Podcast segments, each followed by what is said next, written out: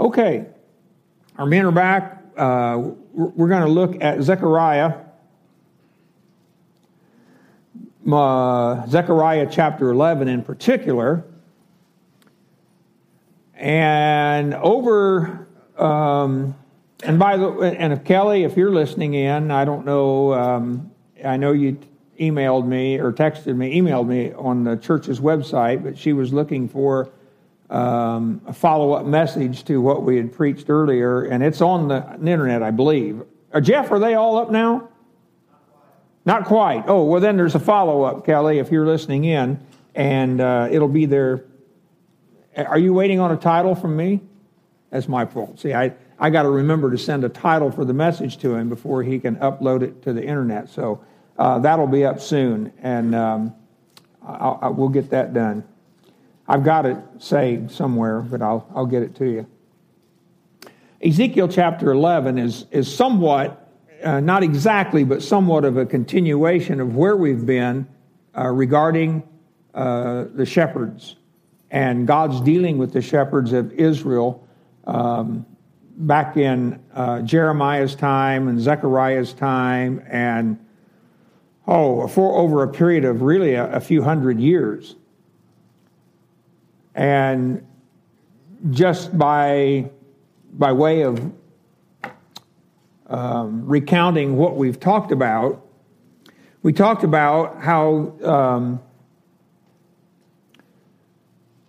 God had denounced the leaders of the nation because of their failures and how that they had failed to perform the functions and the duties of a true shepherd they weren't taking care of the sheep. Now, we understood that those uh, words, um, shepherds and sheep, were metaphors for the leaders of the nation and the people of the land.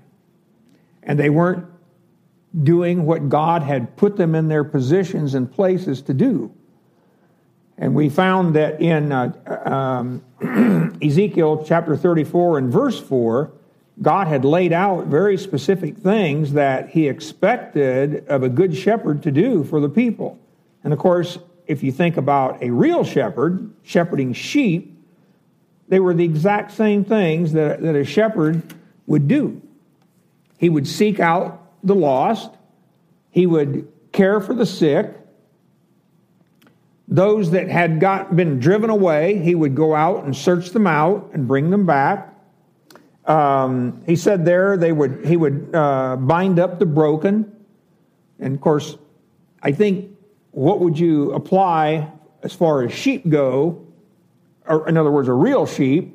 Uh, you know, if they were damaged or hurt, he could bind them up. But how would you apply that to us? And the only thing I could come up with is I think that he was would imply those that were emotionally strained and in despair for the simple reason they weren't being fed and cared for. And, um, and then it says he healed those who were sick and then the weak. You didn't strengthen the weak. Five things he mentions there. And so, following shortly upon that, then, the Lord says, Well, because you haven't done this, I'm going to remove you from your positions, and then I'm going to become your shepherd. I myself will perform the functions of a shepherd. I will seek out the lost, I will heal, I will bind you up, and all these other things that God wanted the leaders to do.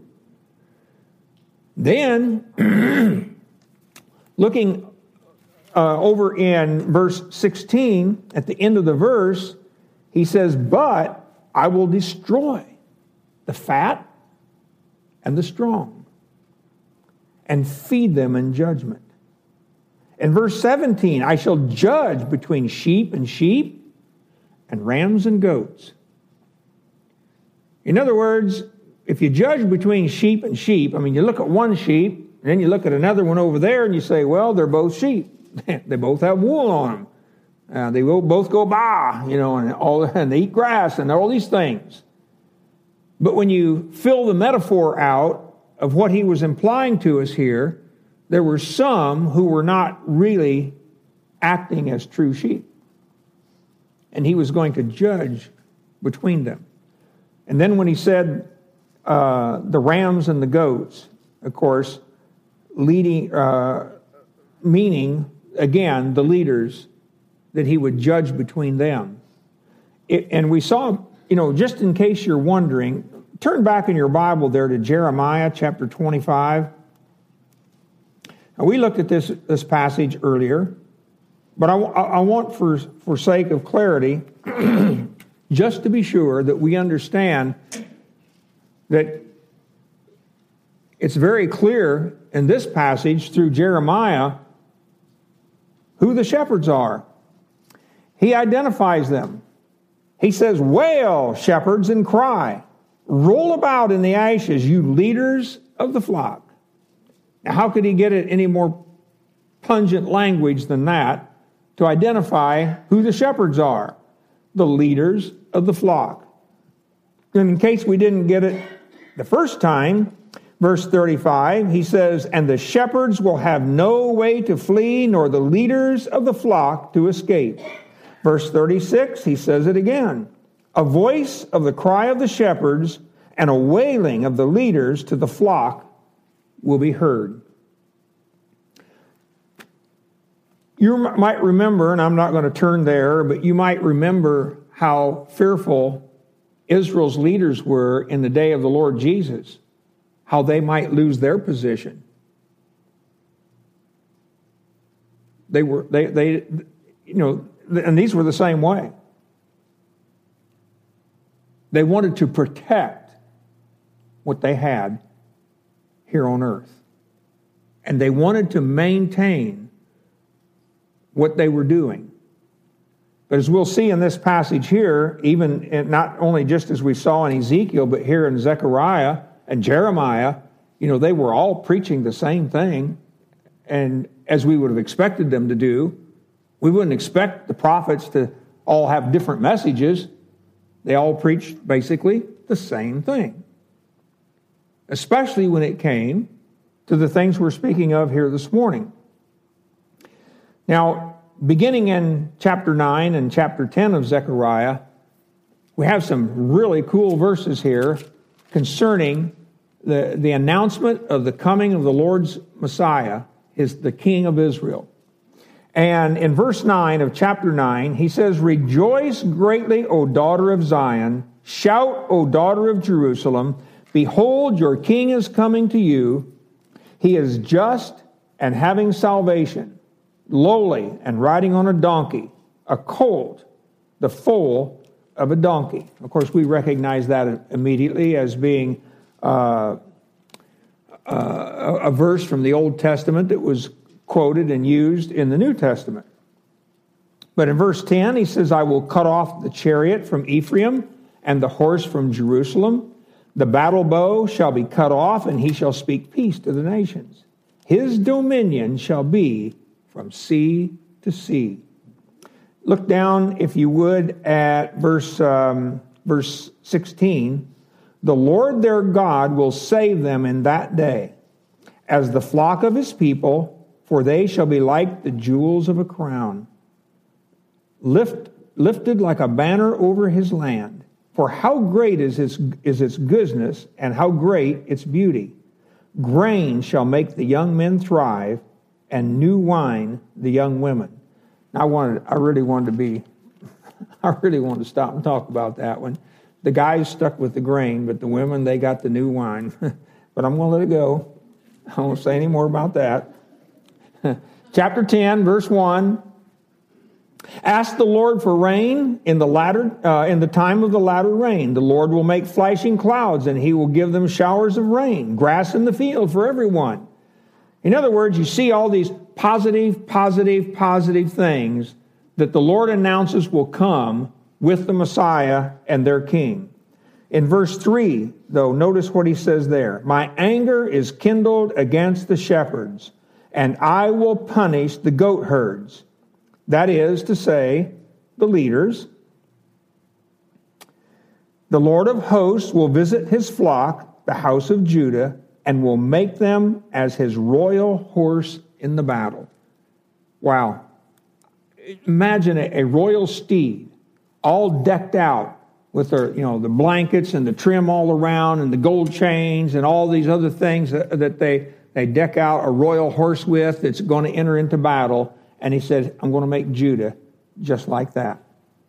Then over in verse 6, he says, I will strengthen the house of Judah and I will save the house of Joseph. I will bring them back because I have mercy on them.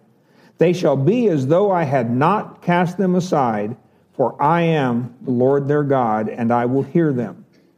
Verse 7 Those of Ephraim shall be like a mighty man, and their heart shall rejoice as if with wine. Yes, their children shall see it and be glad. Their heart shall rejoice in the Lord. Verse 8 I will whistle for them and gather them, and I will redeem them, and they shall increase as they once increased. Now, again, you got you got to pardon me, but I'm just sitting there thinking, well, okay, it's one thing for the Lord to whistle for His people, but don't whistle for your wife. That can end up real bad. I, I know about that. you don't want to do it. It's just not a good thing to do. Yeah. Verse 9 I will sow them among the peoples, and they shall remember me in far countries. They shall live together with their children, and they shall return. I, verse 10 I will also bring them back from the land of Egypt and gather them from Assyria. I will bring them into the land of Gilead and Lebanon until no more room is found for them. You know, if, if you keep up with the news that's going on in the Middle East, you know, not it, it's not just that the Christian population is shrinking in these countries, but the Jewish population continues to shrink as well. They're being driven out. Where do you think they go? They go back to the land of Israel. These things are in motion even as we speak today. They haven't been fulfilled in their totality, but, but these things are in operation even as we talk. You know, I think sometimes we forget. We think, well, you know, all these events that took place 2,000 years ago when Jesus was born in a manger, and then when he grew up, you know, we read the gospel accounts, and then we come to the crucifixion and how he died and, and then rose again, and he ascended up into the heavens. And, you know, then we have all the other accounts in the epistles and, and the book of Acts about how the gospel was spread, and boom, then you know, things come to an end. And we don't, there's nothing else in the Bible about that. But the point of the fact is, is that those things and those promises that were set in motion, that were, actually were prophesied in the Old Testament, were set in motion 2,000 years ago, and they have not stopped over the last 2,000 years. They are still in progress. They are in progress today. And they're coming close to the fulfillment of the ultimate, ultimate end when the Lord comes to establish his final rule. He's going to do what he just said back here in, in chapter 9 and verse 9. Rejoice greatly, O daughter of Zion. Shout, O daughter of Jerusalem. Behold, your king is coming. And he is coming and it won't be long. Verse 12 of chapter uh, 10 says, So I will strengthen them in the Lord, and they shall walk up and down in his name, says the Lord. All of these wonderful, wonderful things that Zechariah talks about that is going to happen to his people, his flock.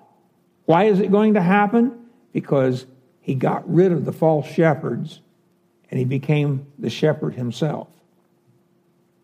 But then we saw in Ezekiel 34 and verse 21, we saw that he says, And my servant David. You see, it wasn't until several verses later that we found out that he would actually become shepherd himself through his servant David, the Messiah. And the Messiah, when he comes, will operate and function just as if God Himself were the shepherd of the sheep, and He will take care of them just as a shepherd should. And then, didn't plan on this one, but you know, he, he will do, he will do exactly what Jesus announced to Israel that he would do in Isaiah 61 when he said in verse 1 The Spirit of the Lord God is upon me because the Lord has anointed me to preach good tidings to the poor. Now, we need to focus in on the word poor because we're going to see that later on in, in chapter 11 of Zechariah. But notice what he says here He has sent me to heal the brokenhearted. Remember those broken? In verse 4 of chapter 34 in Ezekiel that he talked about, that the shepherds were to take care of the broken. Here he calls them brokenhearted. To proclaim liberty to the captives and the opening of the prison to those who are bound, to proclaim the acceptable year of the Lord. In other words, when the Lord comes and he functions as the Lord's, uh, uh, Yahweh's slave, his servant, on his throne, he is going to function as a shepherd under the mighty shepherd God and do all the things that God expected of a shepherd to do and what he expects of God's shepherds to do today. That's why I tremble and shake when I think about what I have to do here. It is no easy thing. And anybody, anybody who handles God's word ought to feel the same way.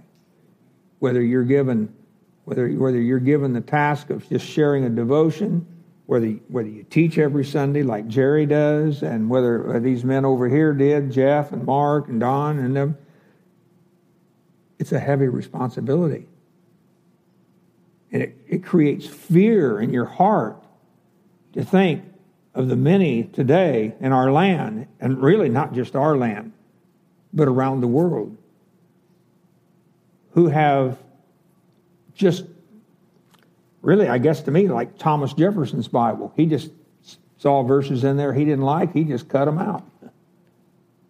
Did you know that? Yeah, you ever never heard of the Jefferson Bible?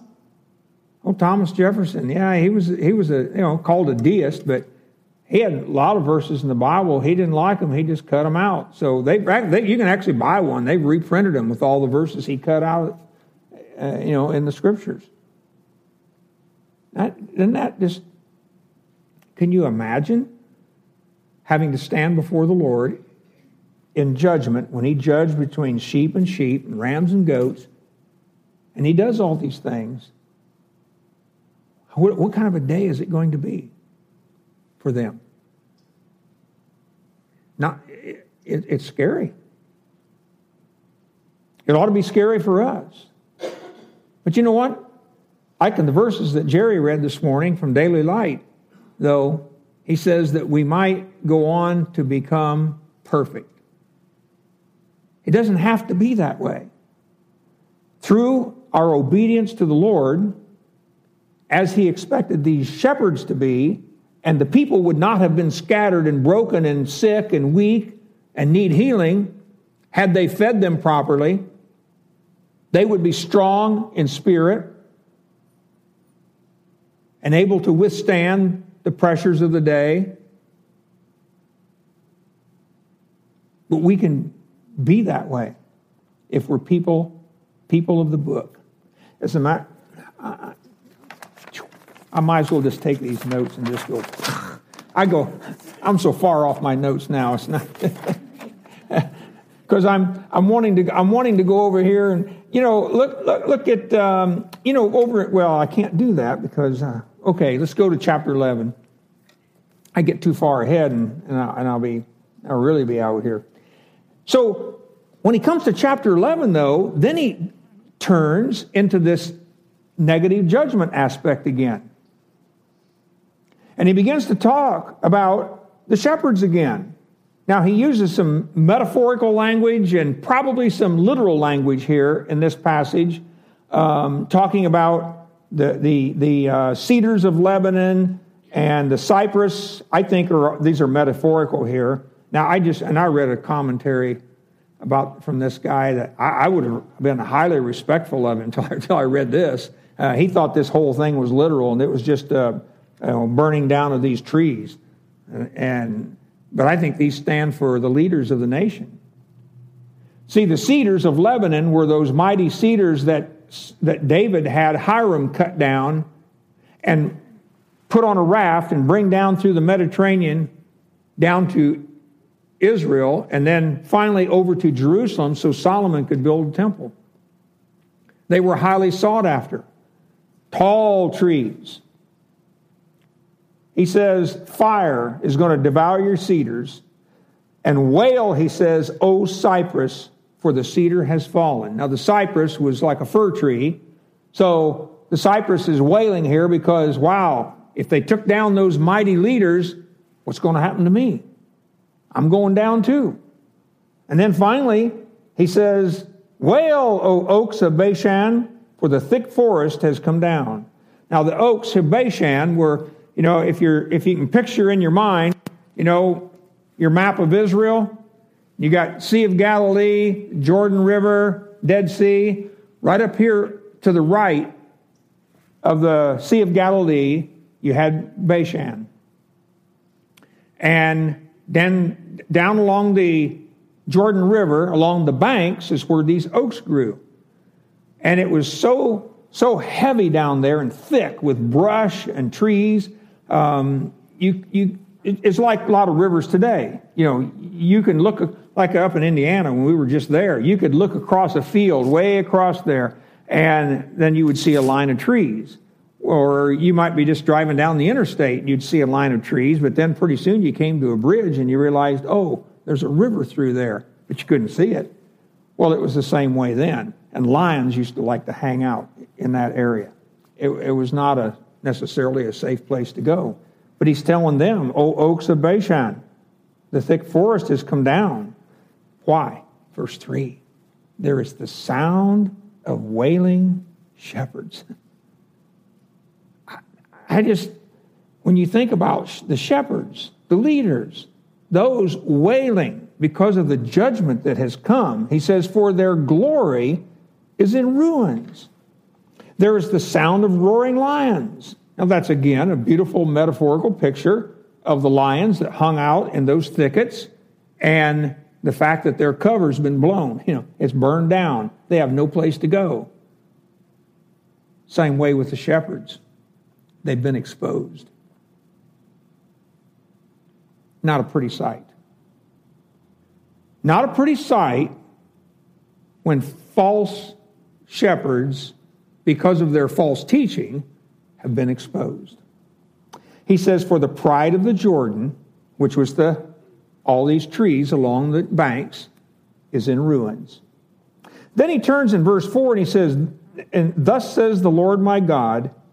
In other words, Zechariah is telling us that God had told him now to say these things and act on his behalf. So keep that in mind as we read these next few verses here. He says, Feed the flock for slaughter whose buyers, whose owners or buyers slaughter them and feel no guilt. You see what um, he's telling Zechariah? These who have been sold out, he said, Zechariah, I want you to go feed them. Feed the ones that are, have been bought for slaughter. And then he tells them, and those who sell them say, Blessed be the Lord for I am rich. Now, we've noted language like this before uh, in other messages where the Jewish people in particular were carrying on and acting as if they were, you know, a okay. They were lying, cheating, stealing, sleeping with their neighbor's wife, doing all kinds of wickedness, and yet they would say things like, Bless the Lord, as the Lord lives, just like a lot of us would do today. And it didn't emanate from their heart, it was just words off their lips, and they didn't mean it. And so here they were, selling their own fellow countrymen as slaves and making money off of it and say, Boy, bless the Lord, he, he's made me rich. And then they would go out and scheme to find others that they could sell and make more money, and they felt no guilt. I, don't. I, I, lack words to just to think to, to think what it must have been like, but except for the fact that I know it goes on today. It's just as real today as it was then. And he says then finally, and their shepherds do not pity them. In other words, the leaders of the nation, looking upon all these transactions that were taking place and had no regard, no pity for those that were being abused. But notice in verse 6 then, he says, I will no longer pity the inhabitants of the land, says the Lord, but indeed I will give everyone into his neighbor's hand and into the hand of his king, and they shall attack the land or strike the land, and I will not deliver them from their hand.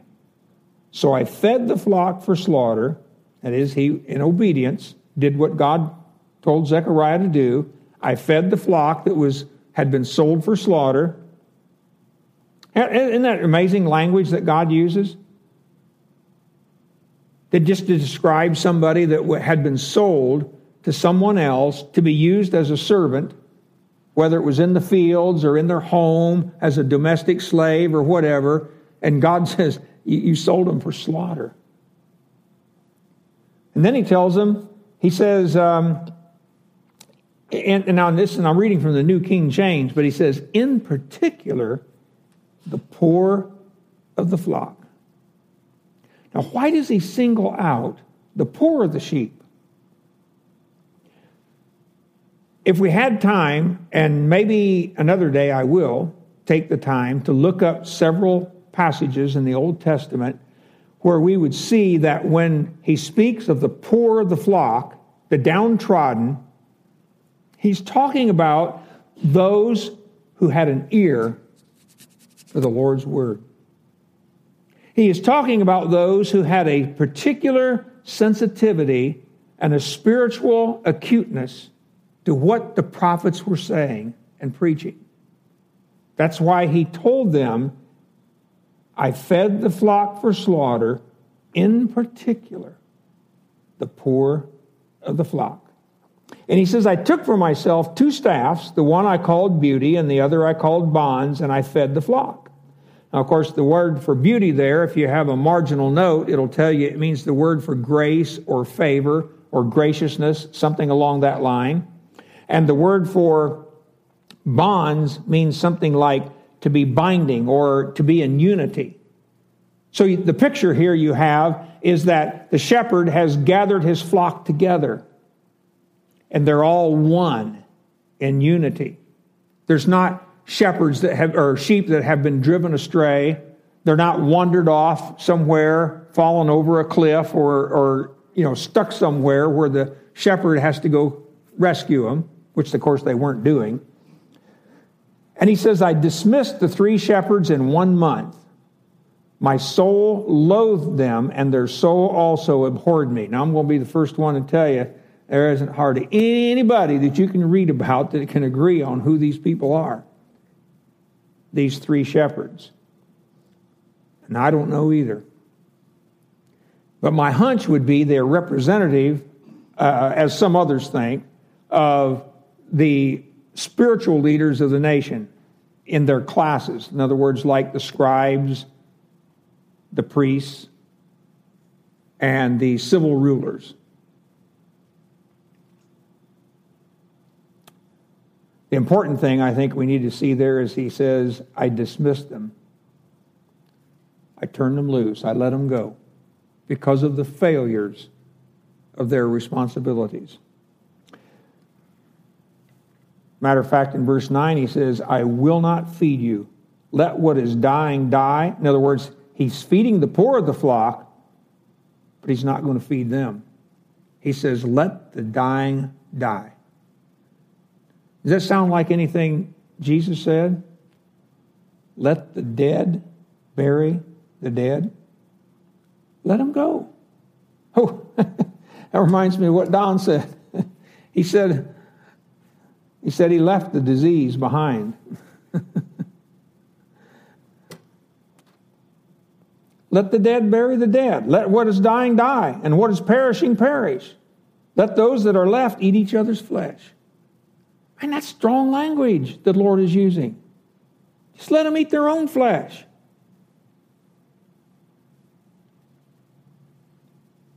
Now that's that's that's well, it's like one guy said, that's hard, that's hard preaching, man. so be it.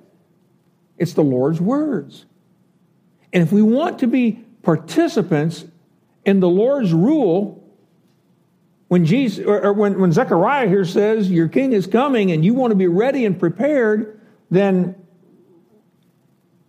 really the picture we have here is stay away from these guys. Keep separated from them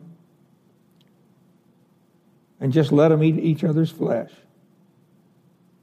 Now, I'm going to skip down to verse 11 for the sake of time because I'm just about out. But notice again, he said, So it was broken on that day. Thus the poor of the flock who were watching me knew that it was the word of the Lord. You see how the metaphor fulfills itself there and explains itself? The poor of the flock, the simple ones, the downtrodden of the land the weak ones. Not, not the ones who were in wealthy positions and had the best jobs and made the most money and had the highest status in the land and were politically connected and all those sorts of things, and religiously connected too, I might add. Not those. That's not who he's talking about, but the simple, the downtrodden, but those who had an ear for the Lord's word. That, that, that speaks volumes to me. And so he said to them, Now listen, now he's done. He did what the, the Lord asked him to do, and now watch what happens here.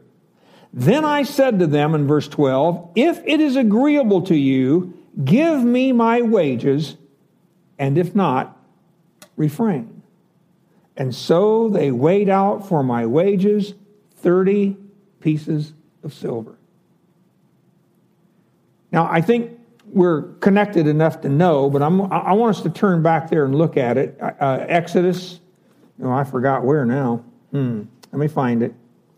Exodus 21. Turn to Exodus chapter 21 and verse 12. Um, um, well, that's not it. It's 32. Exodus 21, verse 32. Well, that says it right there. I just didn't read it right. Exodus 21, verse 32. Notice what he says there. He says, If a man opens, uh, uh excuse me, verse 32, if uh, the ox gores a male or female slave, he shall give to their master 30 shekels of silver, and the ox shall be stoned. Now, that's, far as I know, the only reference to 30 pieces of silver in Scripture other than what we have here. And of course, the quotation of this, this passage in, in the New Testament with respect to the Lord Jesus. So, what is he referencing here? Why does this come about with Zechariah after he had preached and spoken to the people exactly what Yahweh had told him to do, what was so unsettling about this whole thing? Well, number one, they couldn't think of anything more valuable to pay for his wages for the service that he had rendered than a slave's wage, the price of a slave. And this, the mighty thing about this whole thing is look at verse 12. Then the Lord said to me, what? Throw it to the potter. In other words, God was disgusted himself with the lack of value they had placed on his word and the wages that they had said they would pay Zechariah for his labors in preaching the word. And he just said, throw it to the potter. That princely price. You get the sarcasm there? That princely price that they set on me. And so I took the 30 pieces of silver and threw them into the house of the Lord for the potter. Now, of course, the speculation here is, is that somewhere in, in, the, in the Lord's, you know, when he says in the Lord's house, he doesn't mean in the Holy of Holies or the holiest place, but he means in the temple area that there was a place set up, a room for a potter to make pottery for use in the temple area and in their worship. And he just said, cast the money off to him. That's all the value they put on my word. And then he says, I cut in two my other staff bonds that I might break the brotherhood between Judah and Israel. And so the Lord said to me, Next, take for yourself the implements of a foolish shepherd. For indeed, I will raise up a shepherd in the land who will not care for those who are cut off and seek the young, nor heal those that are broken, nor feed those that still stand. You see all these things that he's talking about again. Of course, this is, I think, take, talking, you know, down the line with the Antichrist and this one who would be raised up. But note, all, all I want to note here is verse 17. Note what he says Woe to the worthless shepherd who leaves the flock. A sword shall be against his arm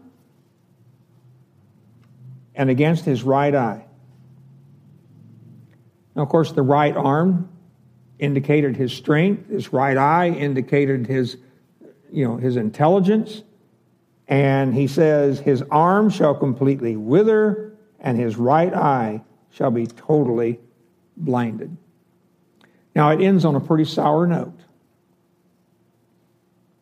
You know, we got the good news first in verses chapters 9 and 10 about all the things that were going to come to Israel and happen to Israel when her king came. But I want us to go, I want us to turn over to the Psalms. If you wouldn't mind, I'll end with this Psalm 23. And you all know what Psalm 23 is. But I want to, I want to finish off on a positive note to note what King David had to say in his psalm about the Lord being his shepherd. And hopefully, as a result of what we've just studied over the last few weeks, including and, and today, we will help see this picture of what the shepherd is to be and what God will be to his people, his flock. Note, and we noted that. He said, My flock, my flock, my flock, my flock, my people. So we know the flock is not just literal sheep, it's my people. And he says, The Lord is my shepherd. I shall not want or lack any need. He makes me to lie down in green pastures. He leads me beside the still waters. He restores or refreshes my soul. He leads me in the paths of righteousness for his name's sake. Boy, that's exactly what the shepherds of Israel in Zechariah's day and on Jeremiah's day and Ezekiel's day, what they were not doing. They were not leading the people in righteousness. And so he says in verse 4 Yea, though I walk through the valley of the shadow of death, I will fear no evil, for you are with me. Your rod and your staff, they comfort me. You prepare a table before me in the presence of my enemies. You anoint my head with oil. My cup runs over. Wow. How much better could it get if the Lord is doing this for us? How much more can we look forward to the joys of the millennium, that 1,000 year rule of Christ over the earth, and, and hear the Lord give us an abundant entrance into his kingdom. You know, it's one thing to enter his kingdom, But to have an abundant entrance is just an entirely other new, it's a different thing altogether. I want to enter with abundance. I want to be lavished upon by the Lord. And for what, how do I do that? Well, I walk obediently to Him. He told Amos, walk humbly before your God. That's how you do it. Walk humbly before your God. And finally, in that last verse, he says, Surely goodness and mercy shall follow me all the days of my life, and I will dwell in the house of the Lord forever. That is, for length of days, for a long, long time. He doesn't tell us how long, he just says for a long time. It's not the word olam, which means for an age, but it means a great, great long time. Our English word forever. If we're going to look forward to the Lord's coming in 2016, which I think a lot of us would love to see it happen, would we not? Then this is how we need to live. We need to live like David. We need to have our trust in the Lord, believe in the promises of his coming, to know that what he told the shepherds to do and they failed in it is going to be rectified by the Lord himself through his servant David, the Lord Jesus Christ. And when he comes, he will fulfill all those things to us, just like he did temporarily to Israel when he brought them back from captivity and restored them in the land. It'll all be brought back to fullness and completeness. Let us march on to perfectness, perfectness, completeness, maturity. Let this be the year that we take that final step, that step of complete devotion to Jesus Christ as one of his disciples and walk before him faithfully. And you won't regret it. You will not regret it. Will we? Mm-mm. It'll come to pass. Let's pray. Father, the promises of God in the scriptures, this one that you gave through the psalmist David, what joy it brings to our heart to know that simple obedience to your word will bring unbounded joy in that day of judgment. Unbounded joy in that day when you open those gates and all those who have faithfully followed you will be entering into your kingdom. Some will enter with an abundance. And I pray, Father, that you would help us to see and acknowledge the truth of that promise that Peter told us about. That if we do those things that you expect of us and require of us, that we can be uh, holders and possessors of an inheritance that will outshine anything this present earth has to offer. Let us be faithful to do it, we pray. In Jesus' name, amen.